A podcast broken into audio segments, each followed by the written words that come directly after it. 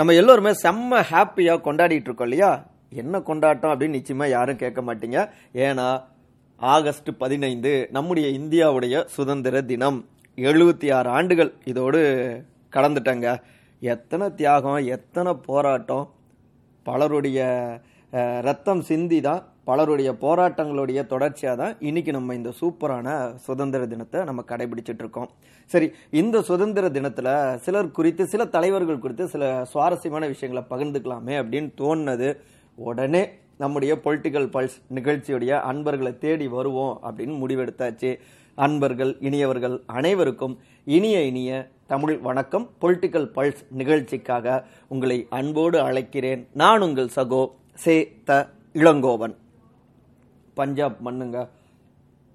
அந்த இடத்துல அப்படியே எங்கே திரும்பினாலும் அப்படியே ரத்தமாக இருக்குது அந்த உடல் துளைக்கப்பட்ட குண்டுகளால் துளைக்கப்பட்ட உடல்கள் அந்த ரத்தம் அந்த சுவடுகள் இன்னொரு பக்கம் எல்லா பக்கமும் வீசுகின்ற அந்த நெடி எங்கே திரும்பினாலும் மரண ஓலம் இறந்த உடல்கள் இறப்பை தள்ளி போடணும் அப்படின்னு துடித்து கொண்டிருக்கிற உயிர்கள்.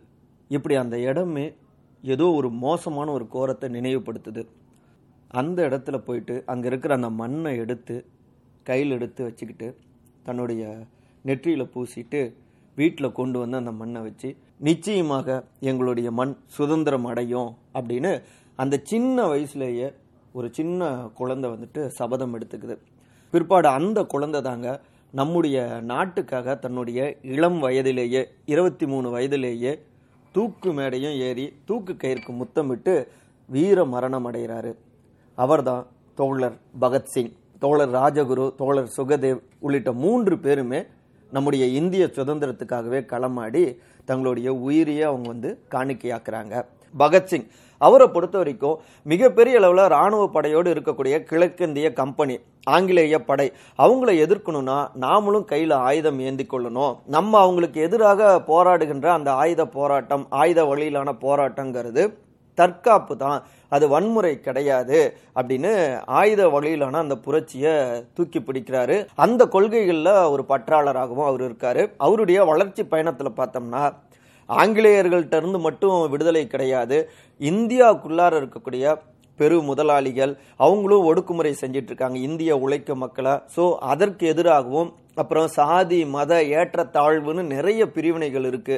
இதற்கு எதிராக சமூக ரீதியிலான ஒரு புரட்சியும் நம்ம செய்யணும். ஸோ இவை எல்லாவற்றையும் ஒழிக்க அவருடைய கொள்கையாக இடதுசாரி கொள்கைகள் கம்யூனிச கொள்கைகள் அதுலேயும் வந்துட்டு பற்றுக்கொள்கிறார் பகத்சிங் அந்த வகையில் ஒரு கம்யூனிஸ்டாக தன்னுடைய பயணத்தை தொடர்றாரு. கேளாத செவிகள் கேட்கட்டும் அப்படின்னு அந்த ஒரு குண்டு வந்து வீசுறாரு ஆங்கிலேய இடத்துல. அந்த குண்டு வீசின உடனே எங்கேயும் தப்பிச்சு போக கிடையாது. அதன் மூலமாக ஒரு கவன ஈர்ப்பை வந்து தங்கள் பக்கம் திருப்புறாரு. திருப்பி இந்திய விடுதலையுடைய நியாயம் என்ன அப்படிங்கிறத அந்த நீதிமன்றத்தில் பதிவு செய்கிறாரு அவரை சிறைப்படுத்துகிறாங்க மன்னிப்பு கடிதம் எழுதி கொடுத்துட்டா வாய்ப்புகள் இருக்கு அப்படிங்கிறாங்க. அந்த நேரத்தில் அவங்க அப்பா அதை குறித்து பேசுறாரு. பகத்சிங் சொல்றாரு ஏப்பா சின்ன வயசுல நீ தான் வீரம் முக்கியம். எதற்காகவும் நம்முடைய நாட்டை வந்து விட்டு கொடுத்துடக்கூடாதுன்னா எனக்கு சொல்லி கொடுத்து வளர்த்தன. நீயே இப்படி கேட்கலாமாப்பா? அப்படின்னு பதில் சொல்றாரு. அது மட்டும் இல்லை ஜாலியன் வாலாபாக் படுகொலையில நம்முடைய இந்திய மக்களுடைய அந்த ரத்தம் அந்த ஓலம் அந்த குரல்கள் இன்னும் என் மனசுல ஓங்கி ஒழிச்சிக்கிட்டே இருக்குது அதற்கான நீதி கேட்கிற ஒரு போராட்ட பயணத்தில் தான் நாங்கள் இன்னைக்கு இந்த இடத்துல வந்திருக்கோம். என்னுடைய உயிர் போனாலும் நம்முடைய இந்திய இளைஞர்கள் நிச்சயமாக நம்முடைய இந்திய விடுதலை போராட்டத்தை அடுத்த கட்டத்துக்கு கொண்டுட்டு போவாங்க. அதனால் நோ மன்னிப்பு கடிதம் அப்படிங்கிறாரு.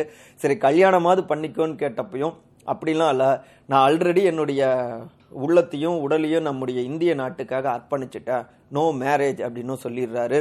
உள்ளுக்குள்ளார எல்லோரிடமும் அன்போடு இருக்காரு. இன்னும் சொல்ல போனா தூக்கு கயிறை முத்தமிடுவதற்கு சில மணி துளிகளுக்கு முன்னாடி அவரை உங்களை வந்து தூக்கில் ஏற்ற போகிறோம் அப்படின்னு போய் கூப்பிடுறாங்க.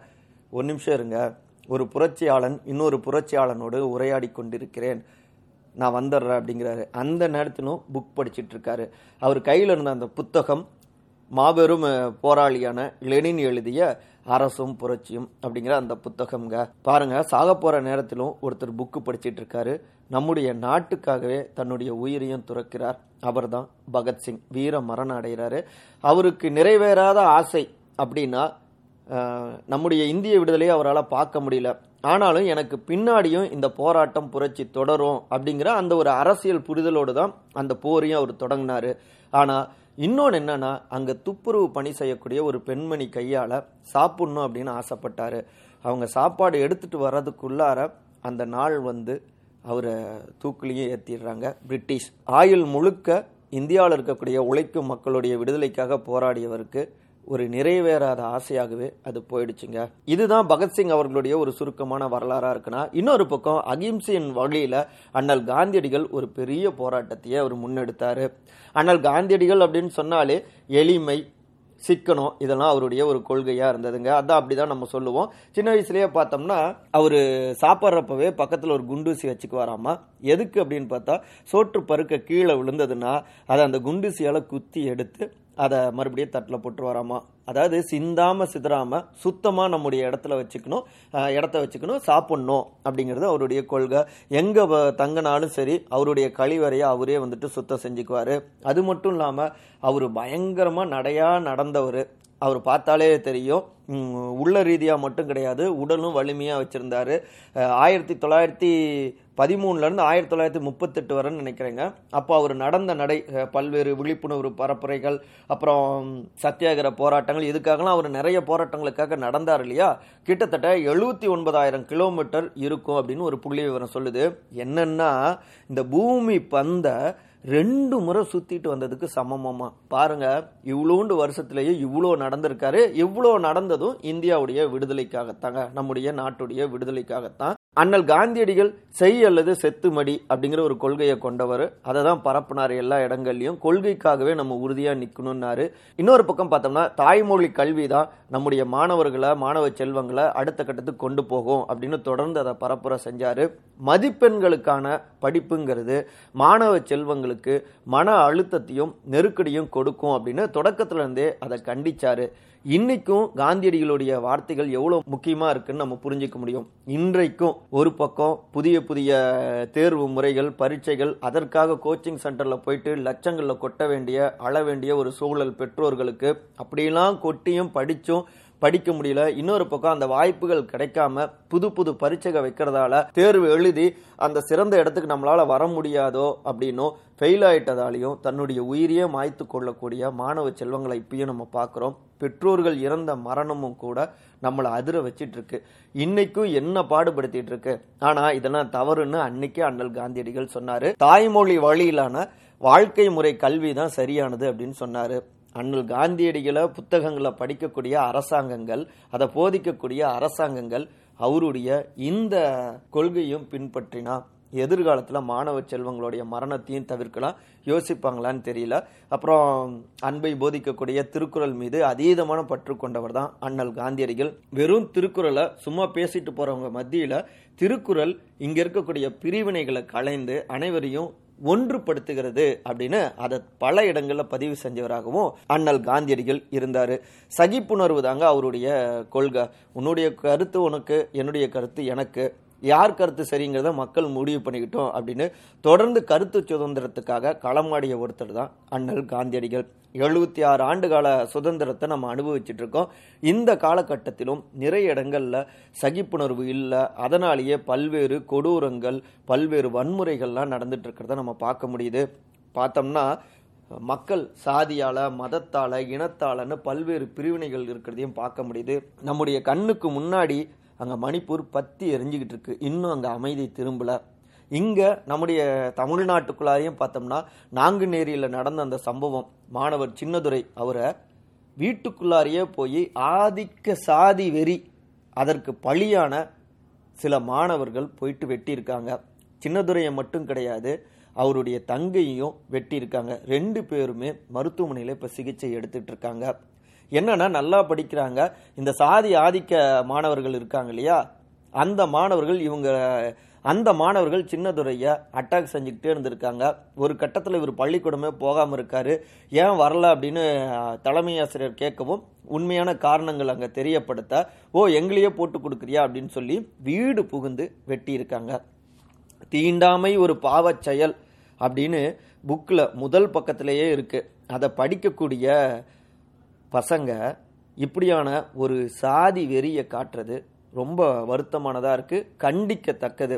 ஒருவேளை அதெல்லாம் அவங்க ஒழுங்காக படிக்காததாலேயோ என்னவோ இப்படியான கொடூரமான மனநிலைக்கு மாறியிருக்காங்க. பல இடங்கள்லையும் பல்வேறு சாதிய அமைப்புகள்லாம் தங்களுடைய சுயநல லாப வெறிக்காக இப்படியான ஒரு பக்கம் சாதி வெறியை அவங்க பரப்புரை செஞ்சுக்கிட்டே இருக்கிறதாலையும் மாணவ செல்வங்கள் மனசுக்குள்ளாரையும் அந்த பிஞ்சுகள் மனசுலையும் நஞ்சு புகுந்துடுச்சு.